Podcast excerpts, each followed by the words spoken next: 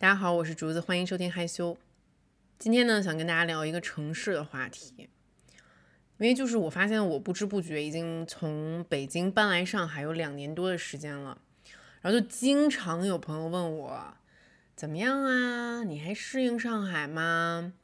你喜欢上海吗？跟北京比，上海有什么不一样的呀？你喜欢上海哪里？你不喜欢上海哪里呢？上海是不是很贵？然后你现在有宝宝了，你会让他在上海上学吗？你会回北京吗？或者说你会离开这里去别的地方生活吗？我其实还挺喜欢聊城市这个话题的。嗯，先给大家做一个快速的背景介绍好了。我呢是土生土长的北京人，但是我爸呢是上海人。所以就是说，我们家的这个家庭文化中有一部分上海的文化基因啊，比如说做饭的口味呀，还有包括一些，哎，除了做饭的口味还有什么？可能主要是做饭的口味吧。嗯，从一定程度上说，我对于北京和上海都是有感情的。然后我二十岁出头的时候呢，去了英国，然后陆陆续续在伦敦生活了差不多十年吧，啊。然后在那里结婚，认识了我现在的老公。他是他不是英国人，然后我俩是在英国认识的，所以好多时候别人就会默认为我老公是英国人。但其实黑子他是突尼斯人啊。地理好的朋友知道，突尼斯是北非一个很小的一个国家，人口大概也就是一千多万啊。对，就可能还没北京、上海多呢，这么一小国家。我俩在英国认识的时候，都是在英国工作的状态。结婚之后呢，我就把他从英国拐回了中国，大概是三年前。哎呦我的妈呀，真的时光荏苒，时光荏苒呀！就我们在中国已经待了三年了。然后我俩呢是先回了北京，然后在北京住了不到一年的时间，然后又搬来了上海，在现在在上海也有两年多的时间了。这一集害羞，我就准备以一个简单粗暴的方式。跟大家罗列一下我住在上海两年多的一个感受。嗯，我准备就跟大家非常简单的罗列一下我喜欢这里什么，不喜欢这里什么。因为呢，这种感受比较复杂，所以我就想说，那咱们就好的不好的，咱们就掺在一起说吧，好吧？那咱们先说一个我喜欢上海的原因。就搬来上海没多久之后，我就发现其实上海是一个特别适合步行的城市。但是其实我没有搬来上海之前，我发现我就浅浅的发现这件事情了。为什么呢？嗯，我们刚搬回国内没多久的时候，就有一些外国的朋友来找我们玩儿。然后呢，有几波朋友来，有的时候我们在，有的时候我们不在。然后他们来的时候呢，就会想让我们给他们一个关于北京和上海这两个基本上外国人都会来的中国的大城市的这个旅游攻略。然后我就想说，其实很多时候一个人如果从来没有去过一个城市，然后但是他可能没有特别多的时间去了解这个城市。比如说咱们说一个比较极端的情况，就是我真的就只有一天的时间去浅浅的了解一下这个地方。在没有导游的情况下，我觉得很多人最简单的一个方式就是，OK，那我这一天的时间我就在这个城市里面走走逛逛，对不对？因为我自己也是有过这种经历的，我去挺多地方都走马观花，但是可能哎，在这个城市走马观花一天之后，我还是会有点喜欢这个城市或者不喜欢这个城市，我会有一个大概的印象。于是当时呢，我记得我就很认真的坐下来想说，OK，那我要规划一下，在北京和上海，就是他们这个如果只有一天时间，他们的这个步行路线，他们的这个行走路线可以是什么？先说北京吧。哎，我觉得听众朋友们可以跟我一起想一想，哎，或者你想一想你住的这个城市也行，好吧？那我就先说北京。我当时想说，在北京步行一天很容易呀。因为熟悉北京的朋友都知道，北京是有一条中轴线的，就是这个中轴线呢，它其实东西城都是顺着这条线布局的，许多古建筑也都是在这条中轴线周围散开的。我记得我小的时候，就每次有外地的朋友来，我爸就会带着他去爬这个景山公园。因为你爬到了景山公园这个顶点，你就可以看到这一条非常清晰的北京的中轴线，然后你就可以看到从故宫开始，然后呢到这个地安门大街到鼓楼，然后你可以看到很清晰的这个城市，它左右两边很整齐的排开，就挺漂亮的。所以说，当时我给这个外国友人设计的这个步行路线的时候，我就想说，那好，那咱们就从中轴线开始，咱们从这个中轴线的南边开始，或者其实你从北边开始都行。那我想的就从南边呢，咱们就从前门，咱们从前门大栅栏开始，然后咱们走到天安门，咱们走到故宫，咱们走到这个地安门、什刹海、后海，这么一路，然后到鼓楼，对吧？挺美的。这一路上呢，我就想说，会经过很多的古建筑，穿过很多的胡同，然后这些胡同呢，比如说，就像现在呃雍和宫附近的五道营，就是这些胡同其实也都被改造的挺有情调的，有很多这种小咖啡馆啊、小餐厅啊，然后在胡同里面，咱们晒晒太阳，喝个茶，咱们喝个咖啡，咱们吃个披萨也行，咱们吃个饺子也行。哎，挺美的。然后呢，我就把这个步行路线发给这个外国友人。啊，我反正听到过几波的反馈，就是这个反馈就是，嗯，他们的这个行走路线真的跟运气有很大的关系，就是他们的这个行走体验有可能好，有可能不好。为什么呢？就是因为北京的马路呢，它非常的极端。然后我给人安排这路吧，就要不然就是 车都过不了那种小细胡同，你们知道吧？嗯，要不然就是你过个马路得分两三次才能过完的那种巨宽无比的大马路，真的就是北京有好多这种大马路。而我说的这条中中轴线呢，它虽然说它这个周围它汇聚了很多这个名胜古迹。但是这些建筑也好，还是说这个胡同的风光也好，它其实就是散落在这个大大小小的不规则、不整齐的马路上边。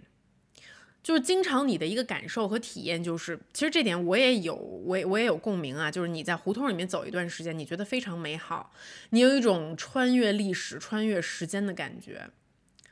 但是没多久呢，你就出来了。你知道吗？你就从这胡同区你就出来了，然后你出来你就走到了一条大马路上，然后这个大马路上这个车流涌动，川流不息，然后你要等红灯过这个马路才能进入另外一段胡同，然后有时候经常发生的一件事就是。你走着走着吧，你就走偏了，然后你可能就要不然你就走进了一个不是那么美好的一个地段，一个有点脏乱脏乱差的一个地段，要不然你就不小心走到了二环二环辅路上，这二环辅路就那马路就贼宽，然后车在你旁边呼啸呼啸的过去，你就觉得说 what the fuck，就是说好的古城体验呢，说好的。胡同风光呢？说好的古建筑呢？就是我他妈的此时此刻在哪儿？但是呢，到了上海，就即使当时其实我对上海不是很熟的时候，我都已经发现步行这件事情，就是漫步城市这件事情，在这里好像容易很多。就是在上海，我根本不需要费尽心机的做什么具体的路线规划。找什么中轴线，你知道吗？就是我把这个外国友人放在梧桐区就好了呀，我就放在咱们这个前法租界就好了。就是这一片地儿，你说它说大不大，它说小也不小，你走路你也是能走个两三个小时的。你要是走走停停，你再吃个饭啥的，你那一天的时间也是可以在这里消磨的。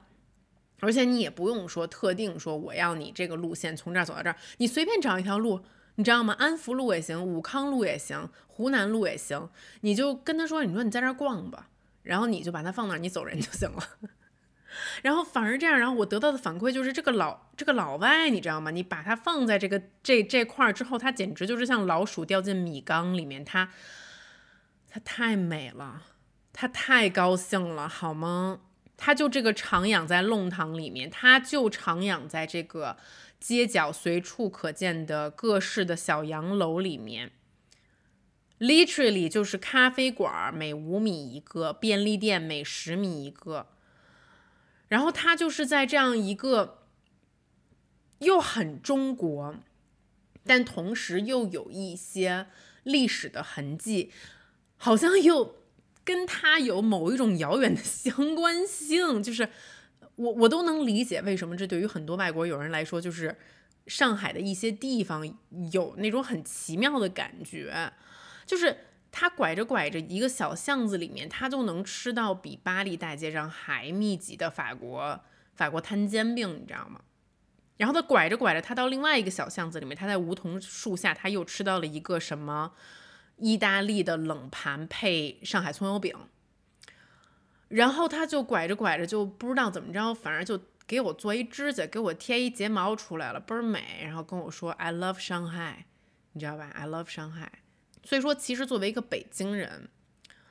我在一个比较浅层次的层面上，通过外国人的眼睛去观察这两个城市的时候，就是我在漫步这两个城市的时候。我一开始是有一点小嫉妒的，因为我得到的很多反馈就是外国人更容易喜欢上上海。但是呢，我现在又又真的可以明白他这个理由是什么，因为上海的美就是很直接，而且就是回到我想说的这一点上，就是它就是一个很适合步行的城市。那为什么呢？我就在想说，是否是因为这个城市在城市规划阶段？他把一些比较有特色的老城区保留的比较完整啊，然后那这个话题就又可能就难免啊，就是我想小小的对比。那比如说，其实北京中轴线附近大家都知道，其实这个也是一个非常非常有名的历史悠久的，从元大都时候就开始的。这个中轴线这个老城区，但是它就是不幸的是，它没有像上海的某一某一些老城区一样，它被保留的这么的完整，就是。在上海，或者说我觉得在世界上很多一个名城，就是它之所以会被很多人喜欢，我觉得它具备一个特性，就是说你不需要在这个城市里面认识谁，你只要靠你的双腿，你在这个城市里面走着，你就可以感感受这个城市的气质，你可以感受它的大街小巷，你就可以在这里度过很美好的一天。这种感觉，我无论是在纽约、巴黎、东京，嗯。米兰、伦敦，我都曾经拥有过类似的感受，就是这个城市的体系，它很完整，它很明确，它自成一体。然后你在这个街区，你步行两个小时，你就可以体验到有历史文化的建筑，你就可以随时随地进入一个博物馆、美术馆。你在这个街区，你转角，你就又可以体验到一个很潮酷的商店，你又可以打卡很新奇的餐厅。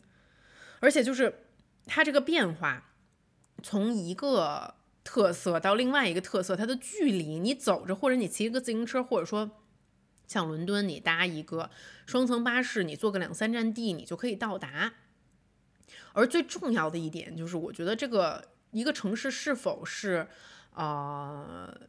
就是对步行者非常的方便的一个原因，就是它的街道往往是比较窄的。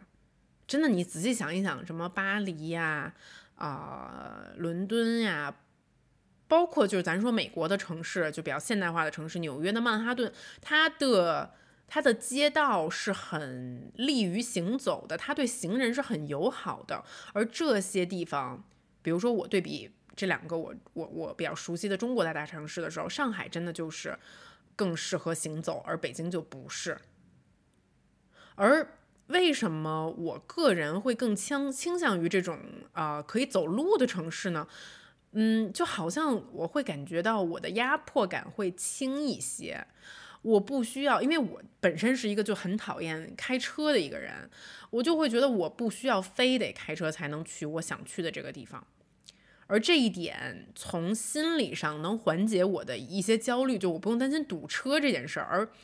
比如说像北京啊或者洛杉矶这种城市，我觉得这个城市当然是有很多自己自身的魅力的，有很多地方是很值得去参观的。但是你去哪儿基本上都得开车。当然也有朋友会说啊，那是因为你在上海你不住浦东。但是我还是要说，就是对对，是我是没住浦东，就是你们说的是，但是就是在上海，起码你有这个选择。你知道吗？就是我可以选择住在浦西的某些地方，我就可以一直腿着。但是在北京，那比如说你曾经，我真的我曾经住那胡同，在东四五条，这还不够市中心吗？这就是市中心的市中心，OK。而且我就住在胡同里面，我就是希望我可以实现行走自由，但是并没有实现这个行走自由，OK。但是。说到这儿就有点拉踩了，我并不是想要去拉踩，我咱们就只是就是主观的吧，咱们也做不到客观的去做一个这个城市的一个一个对比吧。OK，那那说完了上海这点好的，那我就接下来说一个我不喜欢上海的地方，并且是刚好这一点是我很怀怀念怀念北京的地方啊。这一点就是 我在上海也住了，现在是两年多的时间了吧，嗯。我在上海好像真的比较难交到，比较难交到，就是臭味相投的朋友。嗯，我这样说不太公平。我怎么说呢？我想一想啊，我好好组织一下我的语言，不然我在上海交的新朋友真的就是要跟我我跟我掰面了。就是我。我我是在上海，是是有新的朋友的，但是我交到的这一群朋友呢，不是我可以在北京交到的那一群朋友，你们懂吗？就是北京这个地方，它有一点非常的吸引我，就是北京有一批人，他是有点儿 rock and roll 的，他是有点儿。就是去你妈的！就他是有点儿，就是 fuck everything，他是有点儿，老子就是爱谁谁的那种人，你知道吗？这种人在北京很多，但是不知道为什么，就是我来上海之后，我在上海交到的这些新的朋友，首先我就是还是觉得我新，我肯定是新交到了一批新朋友的，但是我不知道是不是我这些朋友他们太洋气了，他们太 international 了。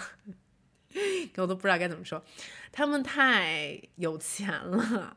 或者说他们太精致了。我觉得我这些新的朋友，他们都是镶着金边儿的朋友，你知道吗？而我和我。这个上海的这个漂亮朋友们，我们又恰好生活在上海这一座美丽的、时尚的、国际化的、精致的大城市里，就是一切都看上去都很美。就是我今天下午和我的新朋友，我要不然就是坐在人家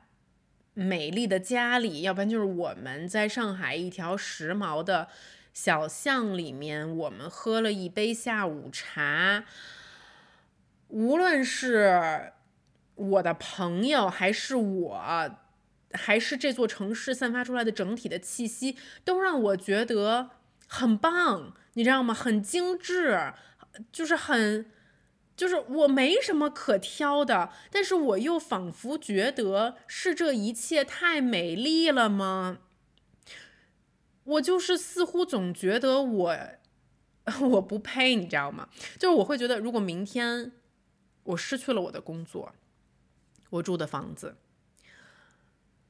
我不是今天可以坐在这里体面的这个我，是否我的这些漂亮朋友就会少一大半儿？你知道吗？这是一种很微妙的感受，我不知道有没有听众朋友们可以懂我，就是。但是我也在想说，这个刻不是不是一种很，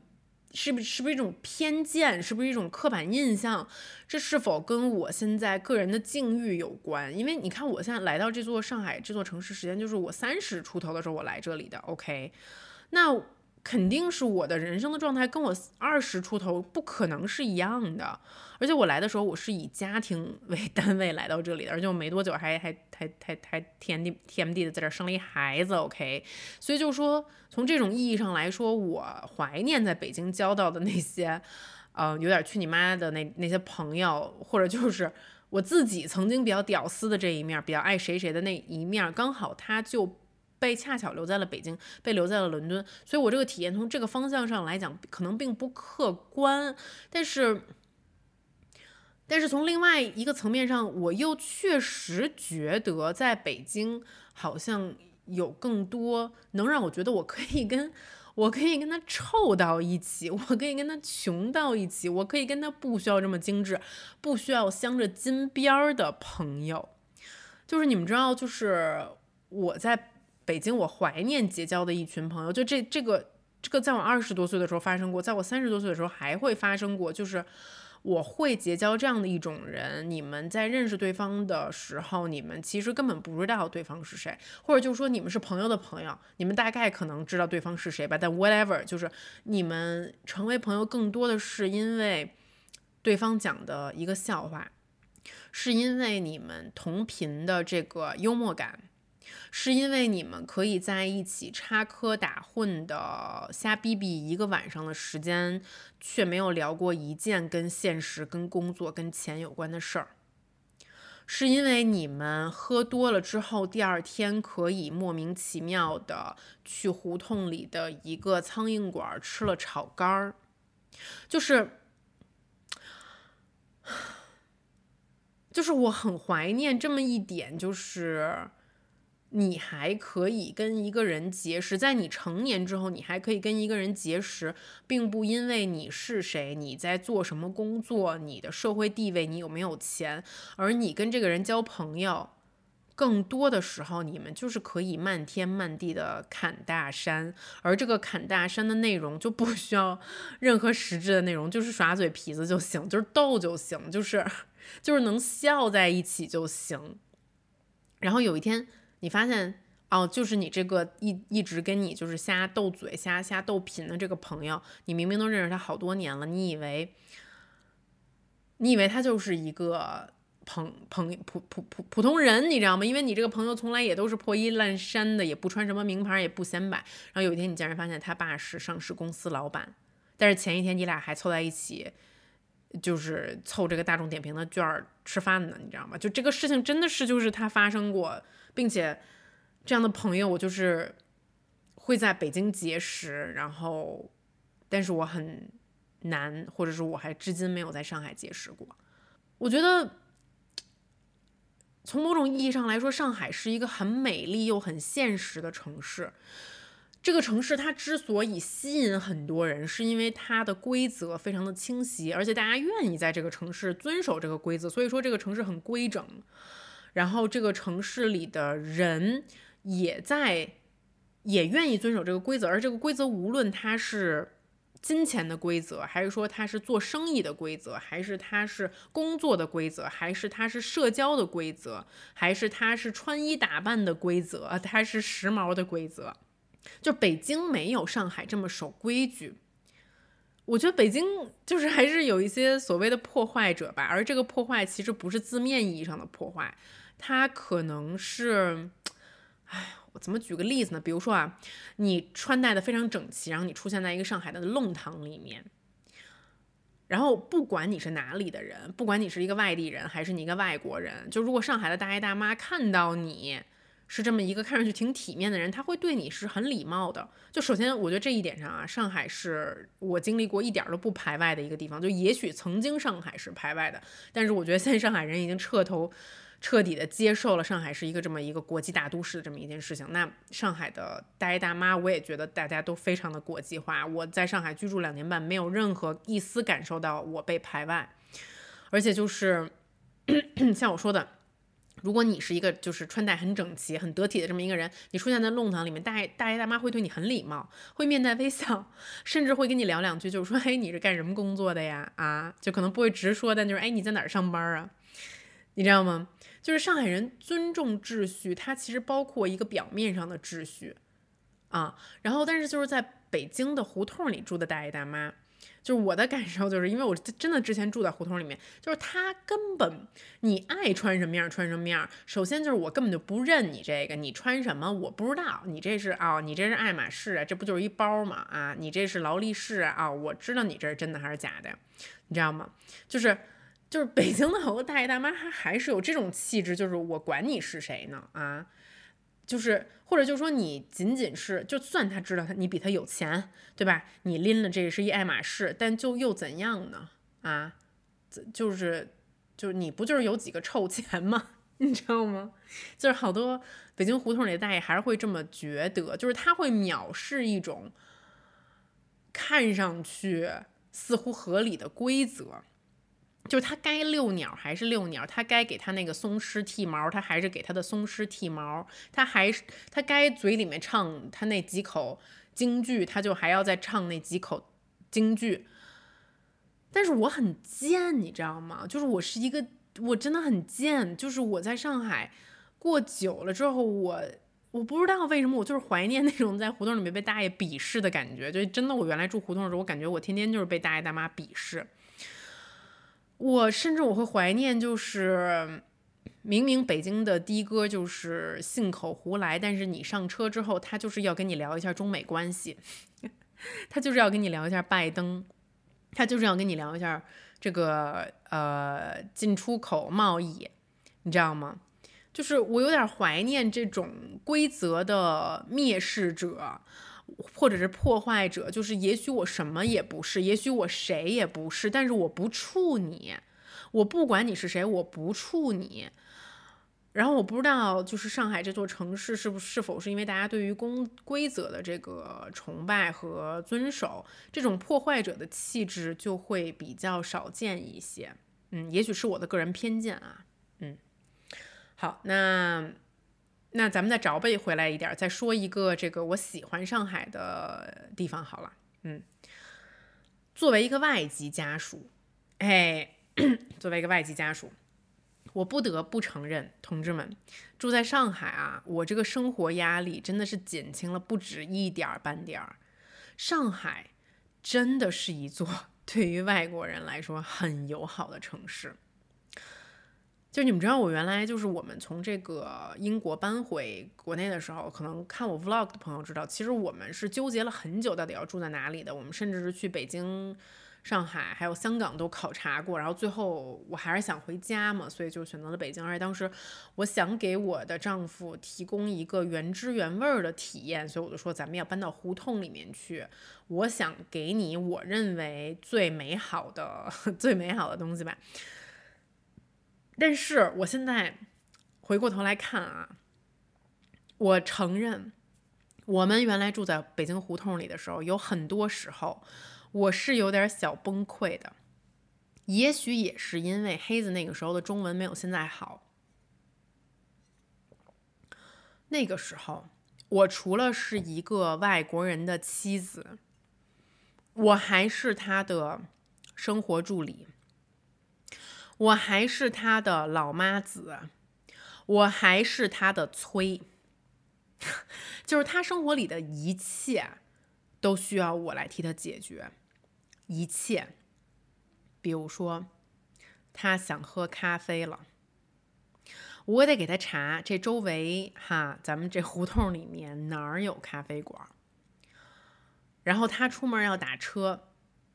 就是他好多地儿也没法走，他只能打车，对吧？我得把滴滴给他叫好，他要去剪头发，我得给他查到底哪儿有这个男士理发的地方。他要吃外国菜，我就帮他去看，说，哎，咱们这周围有什么外国餐厅？他要健身，我得给他去找健身房。我不仅去找健身房，我还得帮他负责跟这健身房沟通。有时候我们家那清洁阿姨来家里面打扫，他要有什么需求，他这个袜子。怎么弄？他这衣服怎么叠？是我得在他旁边给他做翻译，我就差帮他上厕所了，我就差跟他说：“你这纸我需要帮你撕撕，你这屁股需要我帮你擦吗？”你知道吗？但是但是来了上海之后，就是 God，我被解放了，这里就是 外国人的天堂，我能这么说吗？但是首先，真的，我再也不能帮他买咖啡了，因为上海的咖啡馆就是 literally 每五米一个。而且你知道，黑子刚来的时候，就是挥舞着他半吊子的中文跟他说，就是，嗯，我要一个美式加一点点牛奶，然后人家就会跟他说 no problem，eating or take away，然后他会就会说，呃，带走。然后对方就会说 Sure, of course。我在旁边围观，我都傻了，就是到底谁是中国人，谁是老外？但是无所谓了，就是我感觉到我的孩子现在就是从走读到了寄宿，我管他呢，谁他妈愿意管他管他去，我就是甩开大臂往前走了，OK。然后他原来在北京理个头发啊，要不然就是要我陪他去，我不我很忙的，OK，我是一个 business woman，好吧，我还陪你去理发，我我还怎么着，我还在旁边坐着给你当翻译，要不然就是他自己捋，然后理，然后就是理一个那个锅盖头回来。这我之前在 vlog 里面也也记录过，大家应该知道。但是现在在上海，就是他不需要我了。上海那个 barber shop，come on，写的清清楚楚，barber shop，OK，不要太多。而里面的那个理发师好多都会说英文，真的太方便了。就是，就是这一。点我真的就是我觉得从一定的层面上解决了我们夫妻之间的一些矛盾。就上海因为外国人太多了，所以就是上海这个城市它有很多提供给外国人的便利的服务，包括就是还有什么英文的那种微信小程序，然后那种英文做的那种商超那超市，你知道吗？就是黑子要想做什么饭，他就根本不需要我。他在他们外国人的那个 那个小程序上，就是下单就好了，没有任何语言障碍，什么鹰嘴豆，什么红扁豆，什么绿扁豆，什么薄荷叶，什么紫苏叶，全都给你送上门，你想做什么做什么，好吧？就更不要提上海的健身房了，就有的时候，你知道上海有很多健身房，就是真的，就是那种团课的健身房，好多时候我去一下，就我以为就是说，Come on，我是在洛杉矶嘛？啊，就是从教练到学员。都是外国人，就是，就这个课肯定是英文上的，你知道吧？就上完了之后，大家也都是拿英文在那儿交流，在那儿聊天，在那儿说话。然后好多时候就是我，我有一种就是我刚刚到英国，然后我有点不是，就是怎么怎么怎么怎么怎么怎么到处都是都到处都是外国人的那种感觉，你知道吗？就是，但是。就我们是在上海，就是我经常就是我会偶尔产生这种，尤其在这种健身房里面会产生这种 Where the fuck I am 这种感觉，哎，包括就连我们家阿姨，我们家阿姨 Joy，OK，我们家阿姨没有英文名，呃，中我们家阿姨没有中文名，只有英文名 Joy，我们家阿姨非常棒，我爱她，你知道，而且她就是有二十多年的这个涉外经验，我我们家阿姨从来没有，我是她第一个中国的客户，啊，我这种混血宝宝的家庭是她服务过的第一个，就是。中国人的客户，因为他原来的这个客户都是纯老外，所以就是，而我们是在那种 expect 的那种圈子里面找到他了，然后所以就很靠谱。你知道他前面的雇主是美国人，然后当时黑子也是跟他之前的那个雇主打电话打了一个小时的时间，然后他前面雇主也对他赞不绝口，就是，就是你们了解我的意思吗？就是在上海，外国人是有这样的一个圈子的，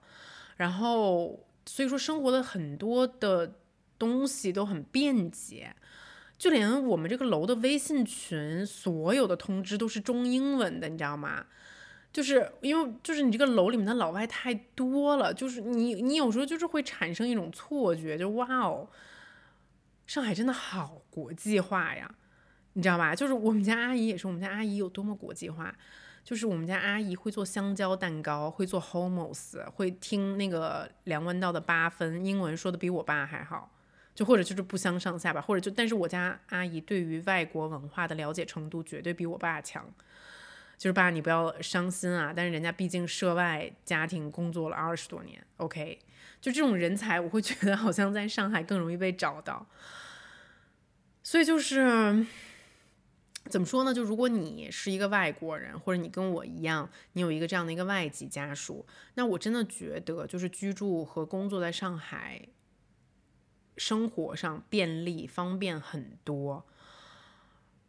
嗯，而且在这一点上，我就不知道，有时候我还真的会产生一种莫名其妙的那种民族自豪感，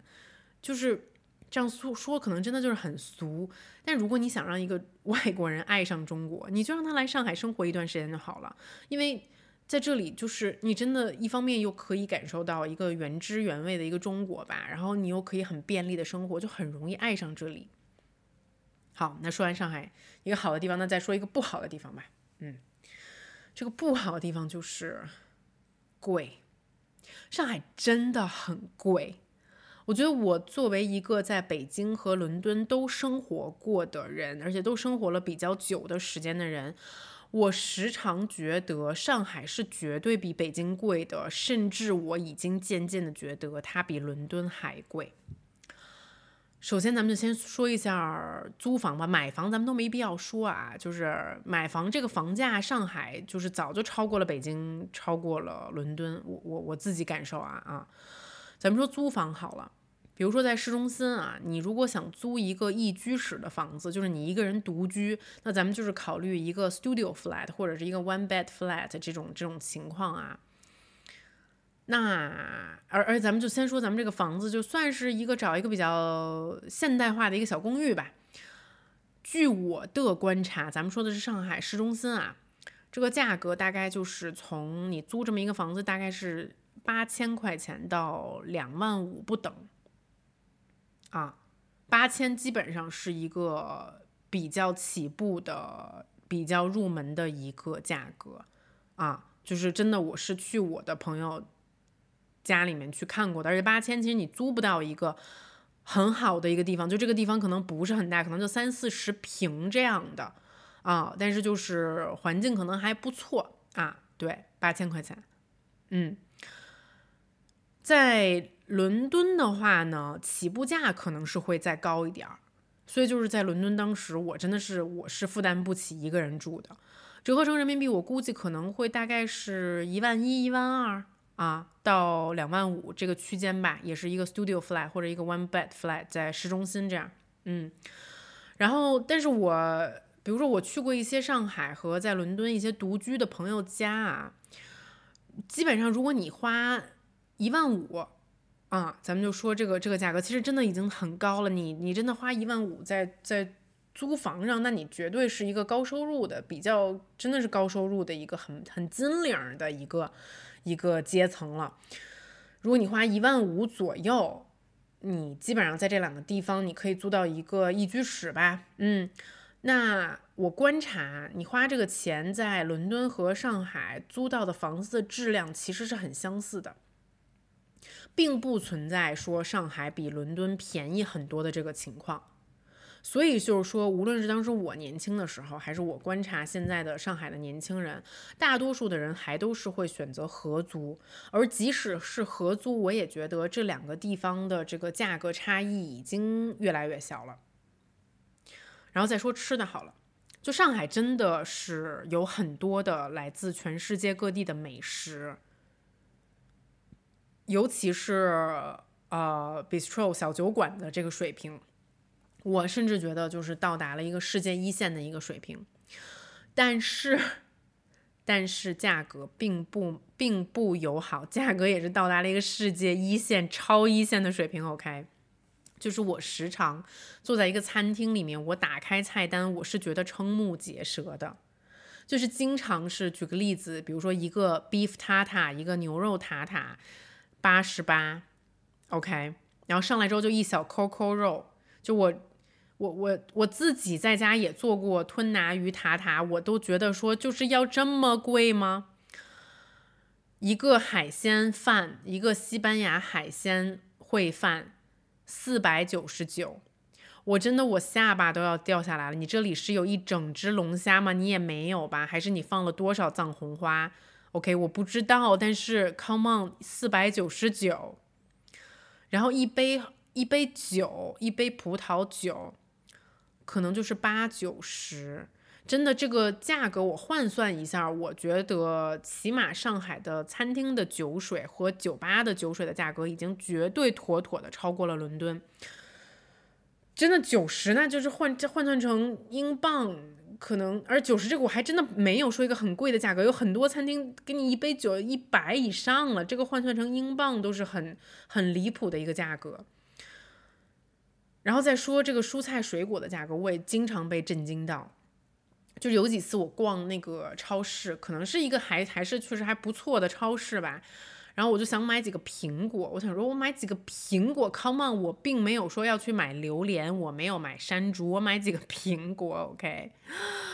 然后就看到那种超市里面卖那种小个的那种嘎啦那个苹果吧，是叫这个名字吗？就那种红红的小小的，就是五颗啊，干干净净的被排在一个呃一个一个一个透明的一个小桶里面，哎，看在那儿摆在那儿挺可爱的，感觉像在我招手，就感觉咬一口挺挺好吃的，我就说那我过去买一个吧，然后过一看价格，八十。What the fuck！五颗小苹果，literally，你知道那个苹果可能就是跟我手掌还没有我手掌大，你知道吗？就就这么点儿的小苹果，八十五颗和十六块钱一个，啊，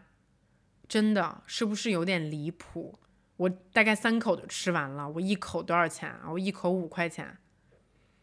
然后有时候我去这个乌鲁木齐菜市场买菜啊，就是挑几根小茄子，我挑几根什么小的，挑一捆小白菜，然后给我一结账三十。我说 What the fuck？我说我买什么了？这是有机茄子吗？这是吗？我不要了，我还不如去盒马上买便宜一点儿。所以就是我总结，包括我也有跟黑子讨论过这一点，就是我俩觉得，如果你生活在上海，如果你追求。想要稍微过得好一点的品质的生活，咱都不说太好，咱就是偶尔下一个稍微低森一点的馆子，咱们就是偶尔出去跟朋友喝一个小酒，咱们就是住一个还比较呃现代的房子哈，整个成本绝对是绝对是跟伦敦不相上下的，甚至我觉得有一些地方是比伦敦还贵的。而伦敦，我记得我之前看几年前看吧，就好多那种榜单上都被评为是世界上最贵的城市之一，都能排到前五的。所以我就经常想说，为什么这些榜单上没有上海？你知道吗？上海的物价绝对是我觉得现在就是国际世界级的这个排名。OK，说了上海的一些好和不好，最后我我这个结束的地方，我还是以说一个上海好的地儿结束吧，好吧？我觉得上海总的来说还是一个在城市管理水平上很给中国长脸的地儿。就是我跟黑子刚搬到上海的时候呢，真的会被这个城市里面很多小的细节打动。比如说上海的市中心内环以内，汽车是不可以鸣笛的，就是你再着急，你都不可以随便滴滴行人。这一点真的，我希望北京学一学。而且再比如说，上海的行人基本上都会很自觉的等红灯，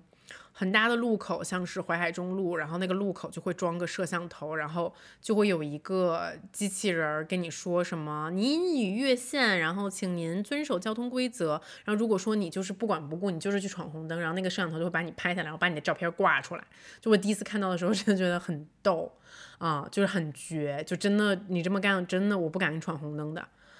还有就是比如说。上海警察管得很细，无论是你这个开车压线了呀，还是你骑车在那个不允许，呃，就是就是非动机动不允许非机动车行驶的那种街道，或者说是你骑电动车你没有戴安全帽，这些都会被拦下来罚款，你知道吧？就连我爸都罚过，就是他一个一个一个一个上海人，他在淮海中路上骑车，然后就被警察罚罚五十块钱，就是但是就是。这些无数的小的细节又组成了这样一个很守秩序、很井然有序的城市。然后，因为我身边就是有黑子这样的一个老外吧，然后他就是也是很喜欢观察这些城市的细节。我记得有一次我印象很深刻，就是一个秋天的晚上还是春天的晚上，不好意思不记得了，反正就是换季的一个晚上。然后上海的大街上就在飘那个梧桐絮，啊，到处都是，然后地上也都是。嗯，其实北京有春天的时候也会刮柳絮嘛，然后但是我也现在我有点不记得就是北京是怎么处理这个柳絮的了。但是那天晚上我记得很清楚，就是我跟黑子骑车回家，然后我们就看到大街上有那种大大的洒水车在认真的喷水在地上，然后在认真的清理地上的这些梧桐絮。那个时候，黑子就特别的震惊，他就觉得说，这种这么细致的城市管理，在上海发生，就这件事情，他觉得比伦敦做的还要好，还要让他惊喜。而很多时候，就比如说我俩在这个城市里面走路的时候，然后就会经常看到园艺工人在很认真的栽花呀。而你们知道，就上海的，就是街边上的那些花，或者就是街心公园的，就经常会出现那种非常名贵的花。就有时候我就看到这个郁金香，我就真的忍不住要去摸一摸。我就说这是真的吗？就真的你们要你们栽这么多大绣球、大郁金郁金香，我就想说，嗯。还是蛮有钱的哈，但是总之就是这个城市，它也是在这种啊一种比较严谨的秩序下吧，很细节控，它才可以保持一个很美丽的一个样子。嗯，那至于，嗯，我会在上海一直住下去吗？说实话，这个答案是否定的。啊，我应该不会。就长远上来讲，我应该不会。那我会回北京吗？我的答案应该也是否定的，就是也不会。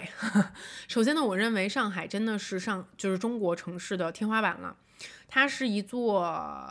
我觉得就是你还蛮值得在这里住一段时间，花时间去品味一下。如果你有钱的话，在这里做个投资，买个房也都是挺值得的这么一个城市。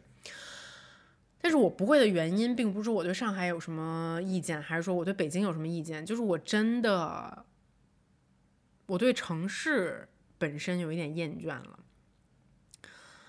嗯，就现在没有办法嘛，就还是呃，人人人在中年，就还是需要努力的工作，去努力的做一些积攒。但是说真的，就是长远来讲啊，就是我我是在北京长大的，然后在伦敦也。算是度过了自己的青春，然后在上海现在算是成家立业，在奋斗一个事业这样。但是我真的觉得，是否我在城市待太久的关系，我觉得我心好累，我没有办法说出我具体是从什么时候开始产生这种心累的感觉的。但是我就觉得这些城市吧，无论是北京还是伦敦还是上海，我都会有一种被它裹挟的感觉。就是你很难生活在一个城市里面，你不被这个城市的快节奏所裹挟，就起码我做不到，我真的做不到啊。然后就很卷，你知道吗？你又很难不被其他人在做什么事情，这个城市在发生什么事情所影响到啊。但是我觉得我现在卷是 OK 的，因为我现在就还是处于一个奋斗的状态，但是我不确定我长期以后想一直。被这种感觉所裹挟，啊，所以我就是会，现在就是会偶尔产生一种陶渊明式的想法，就是希望自己以后退休以后可以回到大自然里。所以说我的未来的规划，我知道它不是在一个城市里的，但至于去哪儿我也没想好啊。但是我心中的这个地方，它可能是靠山或者是靠海的，就如果有可能。因为我的童年、我的青少年都是在一个大城市里面度过的，但是我希望我的女儿有可能还是成为有一一段时间，起码可能能成为一个光着脚丫在山里面采花的一个小姑娘。就是城市曾经给了我很大的压力，到底要去读哪一个小学、读哪个中学、去考哪一个大学，毕业了之后去怎么工作，现在如今要到底怎么创业、怎么厮杀。然后我就是反而希望我的孩子他不一定要去参与这些社会竞争。我有时候看到这个，就是我们家楼下经常有校车来接小孩去上学，我想到这个小朋友要在车上面、校车上面度过一个小时时间，然后去上学，我就是好像不太希望他有这样的青春啊，因为我的青春，我的周末我记得很清楚，就是会跟我的同学约去逛一个商场。但是我又不希望我的孩子他的周末是在一个商场里面度过的。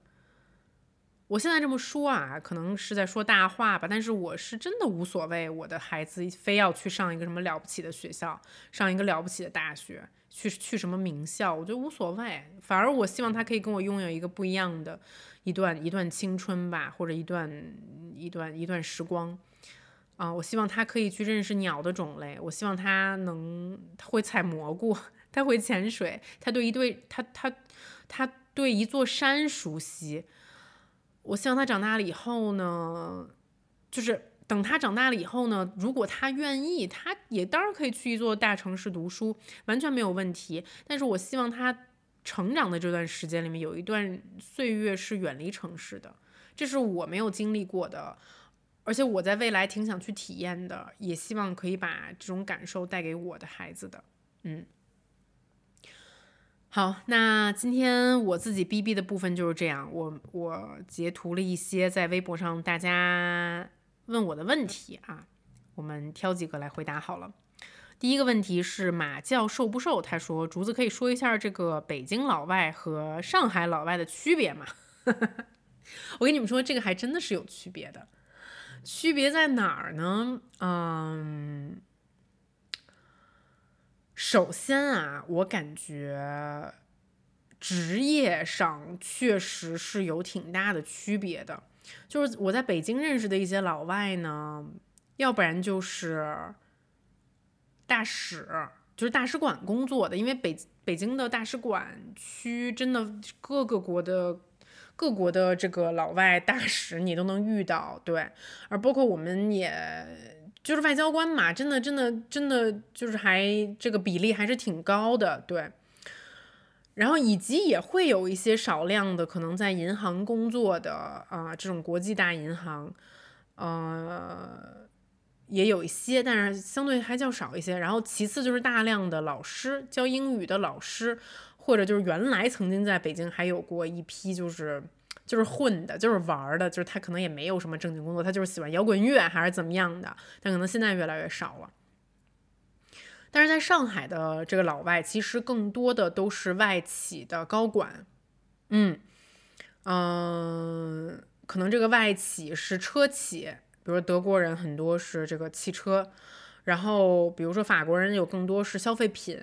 啊，然后可能美国人也有是在一些我也不知道什么，就是这种大企业吧做高管啊，然后这种老外可能我觉得占了百分之八十啊，所以就是其实职业上面你也能看得出来是是有挺大的不一样的啊。然后，可能这个职业的一个反应就是我感觉到啊，可能我我不知道我这感觉准不准啊，好像就是在上海的老外，他可能拿着一个 expat deal 来到这里，所以他无论是他住的，还是他的他出行啊，还是他的他被照顾的很好，你知道吗？就是我觉得他在上海整个的消费水平好像是比在北京老外要稍微高一些的。然后有可能是因为被照顾的很好吧，反正我真的是认识上海很多老外，就是他在这里已经住了十年以上了。我不知道是不是他在外企也都是大家都跟他说英文，然后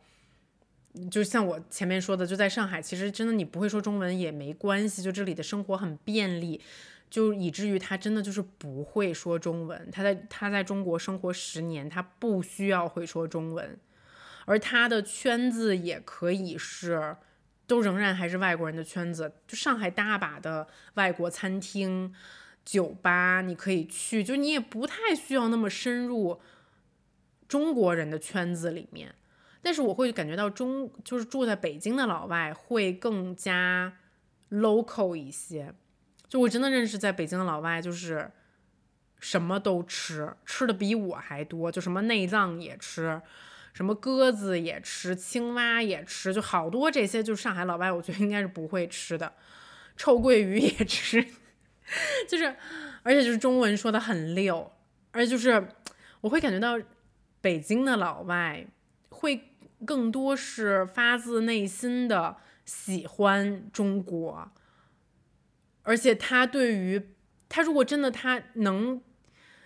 在北京生活很长一段时间的话，他会对于中国的文化了解的，对中国的人情世故了解的比上海老外更彻底一些。我觉得上海老外从一定程度上，我并不是说所有的老外，但是我可能了解到的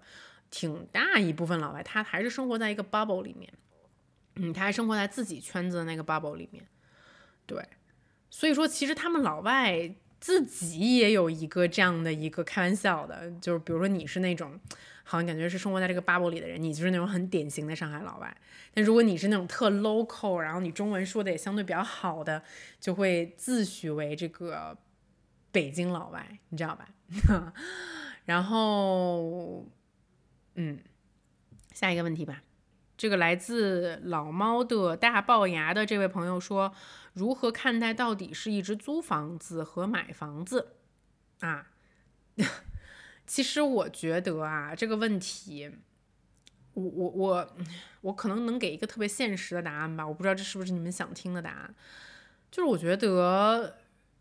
我我我我我自己是觉得有以下几种情况，你租房是完全没有问题的。一般就是你没有首付的钱去买，或者就是你没有购房资格，OK。但如果说是你你有购房资格，你也有付首付的钱，那我当然是支持你去买的呀，OK。尤其是在北京和上海这种城市，包括就是伦敦，就这种世就是世界一线大城市吧，无论你住在哪里，我觉得。这个城市首先被人肯定，有那么多人愿意搬来这里，那他从这个投资的角度上来讲，就是就是很值得投资的呀，就是很值得买的呀。无论是你买来自己住，还是你纯粹就作为投资，对。所以如果你有这个钱，你有这个实力，你有这个购房资格，那为什么不买呢？啊，所以我我本人其实并不是非常同意，就是那种所谓的。啊，年轻人不要被买房这件事情被被被套牢。什么年轻人要有诗和远方，然后说这种话的人自己扭脸买房子，自己巴巴这儿买那儿买的，你知道吗？那凭什么呀？你知道吗？凭什么就是年轻人就得把钱全都花给房东啊？对吧？那要是我我没钱，我我攒钱我可以，那我有钱我为什么还一定要干这件事儿呢？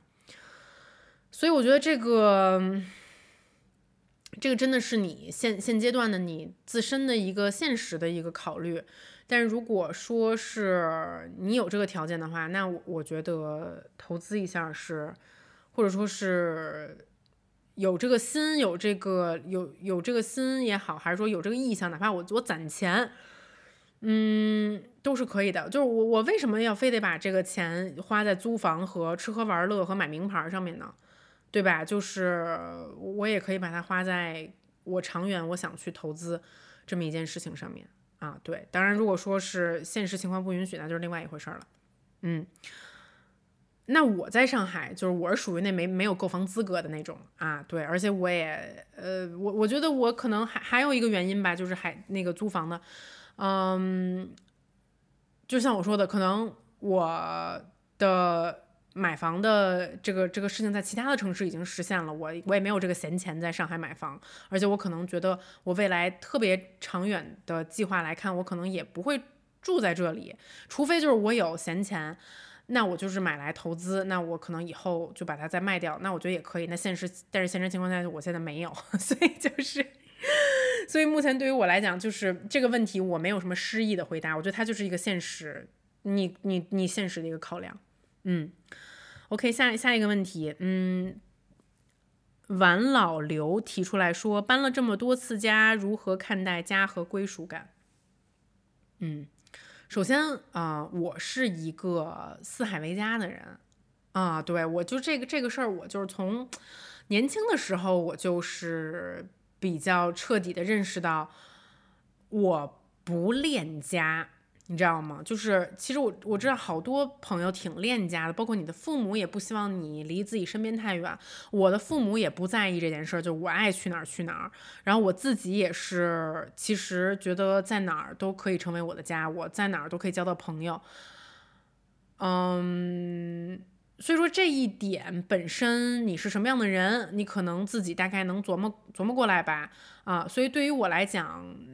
我很少有漂泊感，这个这个这种感受，啊，就是，或者就是，我觉得如果这个地方我有自信，我可以交到朋友，我可以建立我的社交圈，那我就不会有这种非得哪里一定得是我的家的这个感受。那北京现在对我来说，它就是一个，啊，我的父母住在那里，在那里有我有很多我的老朋友，啊，但是我在。像我刚才说的，我在上海，我可能会怀念我在北京那些老朋友，但我在上海还是会交到新的朋友的。我也是会因为这个新的朋友，包括我在上海现在组建的我的这个小家庭，而觉得上海现在也是我的家。而无论是当时我在伦敦租一个多么小破的一个房子，还是我在上海现在我这个小家庭的人数变得越来越多了。我都会倾向于，无论我现在到底有多少钱，我都把这个地方布置的温馨一点儿，我都让它布置的有一点家的感觉。我都会，我穷的时候，我就我去宜家买点那种，就是小小小小串灯行不行？我买点那种小蜡烛行不行？我我每天买点鲜花行不行？就这些东西其实也不用太多的钱，但是这个地方我就会觉得挺美好的。啊，我愿意在家上面多投入一些时间和心血，让他觉得我在这个地方待着挺舒服的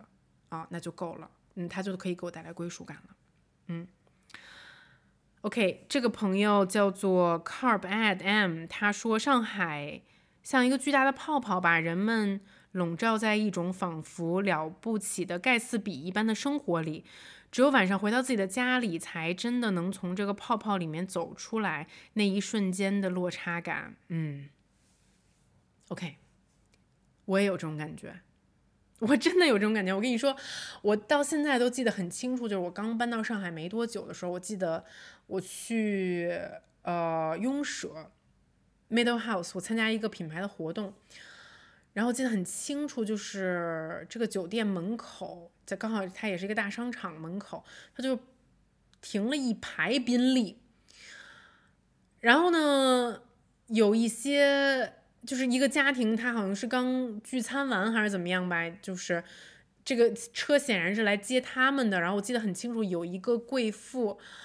然后他就牵着一只他的黄金猎犬，然后记得很清楚，他就是我看着他让他这个黄金猎犬上了其中一辆宾利，然后他就把这个门给黄金猎犬关上了，他自己上了另外一辆宾利。然后当时我就是大为震惊，我被我眼前的这个景象 大为震惊。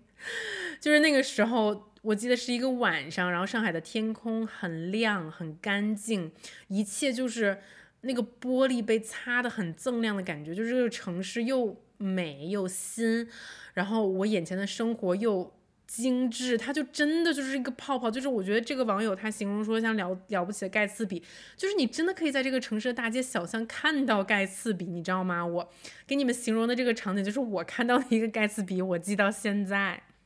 然后当时我作为一个刚从北京搬来上海的人，我就想说，What the fuck？就是上海的有钱人，真的就是写在写满浑身的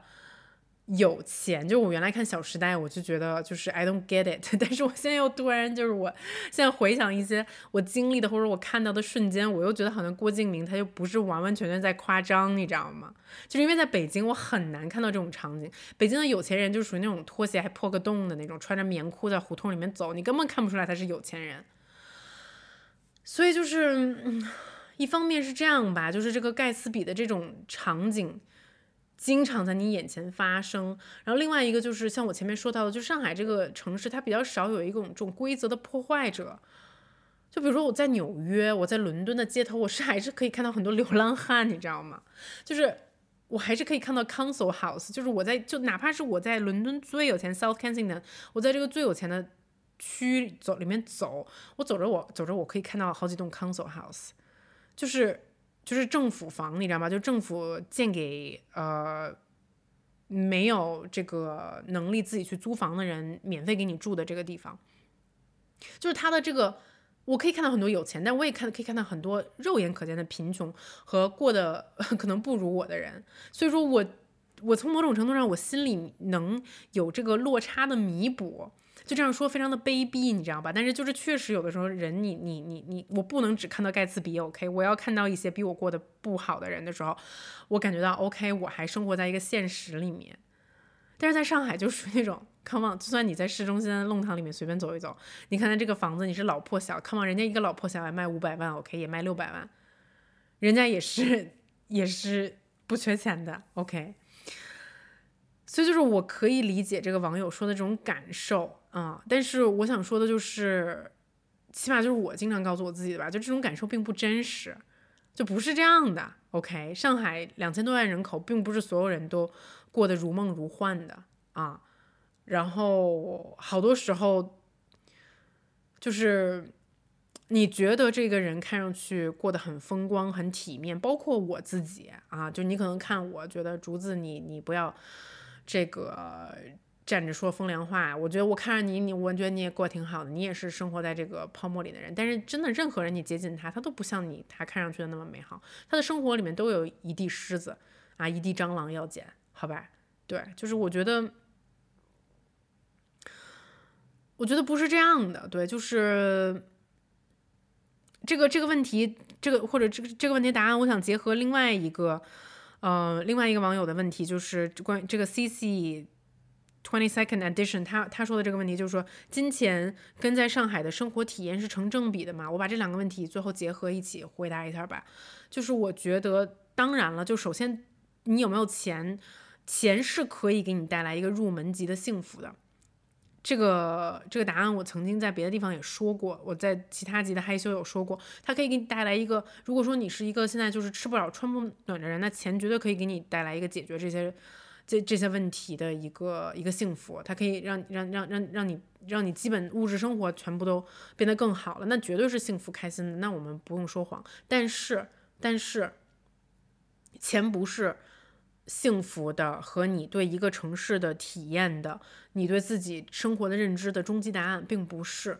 我举一个例子，我原来在伦敦生活的很长一段时间，就是我拍婚礼的那段时间，真的就是到了冬天，尤其是就冬天根本没有人 在英国办婚礼，好吗？那段时间就是入不敷出，真的入不敷出。就是我又不愿意管家里人要钱，好吧？我那个，我我我我我当时租那个房子八百块钱，OK，八百磅，我每我每个月我都发愁，就我去哪儿筹这个八百磅。然后有时候我这个八百磅我交出来了，然后我兜里面可能就真的就只剩一百磅了。我就是过一个月就 come on，就我只能去那种最便宜的超市买。嗯，真的还是就是英国就是伦敦，包括还是有给穷人的一些方法的，你知道吗？就是比如说有那种冰鲜超市，就它所有东西都在冷冻柜里面，但是你就是可以买到很便宜的冷冻的这种食品，然后你回来自己加热吃，然后或者说是。在奥地这种城市里面，就你买一大筐烤鸡腿儿，才可能一两磅吧，你就觉得很划算、很值。然后你你捧着这个食物回家，你烹饪出来的时候，我很开心的呀，我真的很开心的呀。我并没有觉得就是生活很苦，我反而觉得就是说这一个月被我撑过了，我可以度过这样的时间，我我我我很为自己感到骄傲的。然后包括就是我现在时常在想，就是 OK，我现在有能力去吃上海很多。挺贵的，挺挺 fancy 的餐厅了，但是我跟我年轻的时候比，我反而没有觉得我在这个餐厅里的时候我那么快乐，那么开心，你懂吗？我最快乐开心的时候是什么时候？是我当时在伦敦的时候，我根本吃不起这些地方，然后但是我攒了很久很久的钱，我真的是攒了很久很久的钱，我记得很清楚，当时那个伦敦当时有一个地方叫 Sushi Samba，然后它就是在一个顶楼，然后一个就是吃那个就是那个 Sushi Samba 嘛，它其实就是吃一个日本料理和一个。巴西料理的一个一个 fusion 的那么一个地方，然后当时我就很想去吃那个地方，但是我知道那个地方人均得花一百磅，然后我就是我就是攒了很久的钱，然后跟我的好朋友约了，我们两个人一起去吃，然后订那个餐厅也订了很久，三个月吧，然后终于到了那里，然后坐下来就觉得哇，这个餐厅真的好像就是像图片看到的那么漂亮哎，然后我们点了啊，我们当时就是垂涎已久的的菜。然后记得我把那个寿司放到嘴里面的时候，就有一种味蕾爆炸的感觉，就是哇，我真的真的很好吃哎，你知道吗？然后你看着窗外的景色，你那个时候是开心爆炸了。我现在，哎，我现在真的很难去有当时的那种开心的感觉，你知道吗？所以就是我，我猜，我想跟大家说的就是，嗯，我不觉得金钱。和在一个城市的生活体验是占绝对的正比的，嗯，然后我也不觉得就是你看到了很多的盖茨比，然后你再看自己的生活，你觉得一地鸡毛，你只有落差感。那我觉得人如果都这样活着，未免太悲哀了。对我觉得，无论现在我们的生活境遇是什么样的，无论你的境遇是什么样，我的境遇是什么样的，OK。一个人最大的本领就是可以从这个生活中过出幸福感、过出满足感来。而我们喜欢去结交的人，我们无论是朋友也好，还是你想去结交结交的伴侣，其实你仔细想一想，这个人都是可以把无论多平淡的生活过出自己的滋味来。啊，对，所以这就是这就是我的答案。然后我絮絮叨叨的已经说了一个多小时了，